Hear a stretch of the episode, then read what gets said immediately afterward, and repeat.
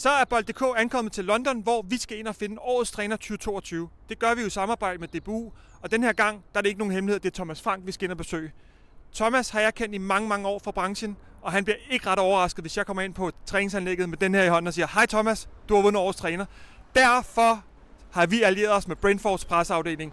Og nu skal vi prøve at se, om vi ikke kan skubbe spændingen lidt mere, gøre lidt mere gakket. Så prøv at komme med en gang her.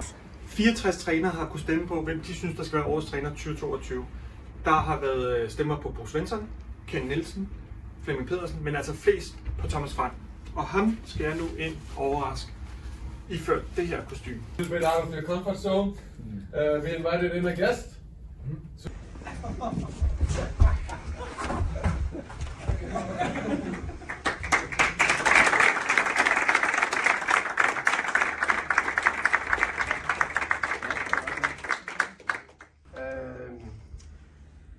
Coach of the Year 2022 in Denmark.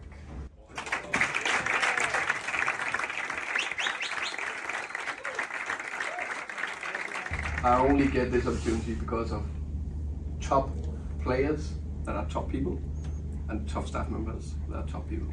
That in that way it makes it easy that we created it together. And it is a pleasure to go to work every single day. Oh,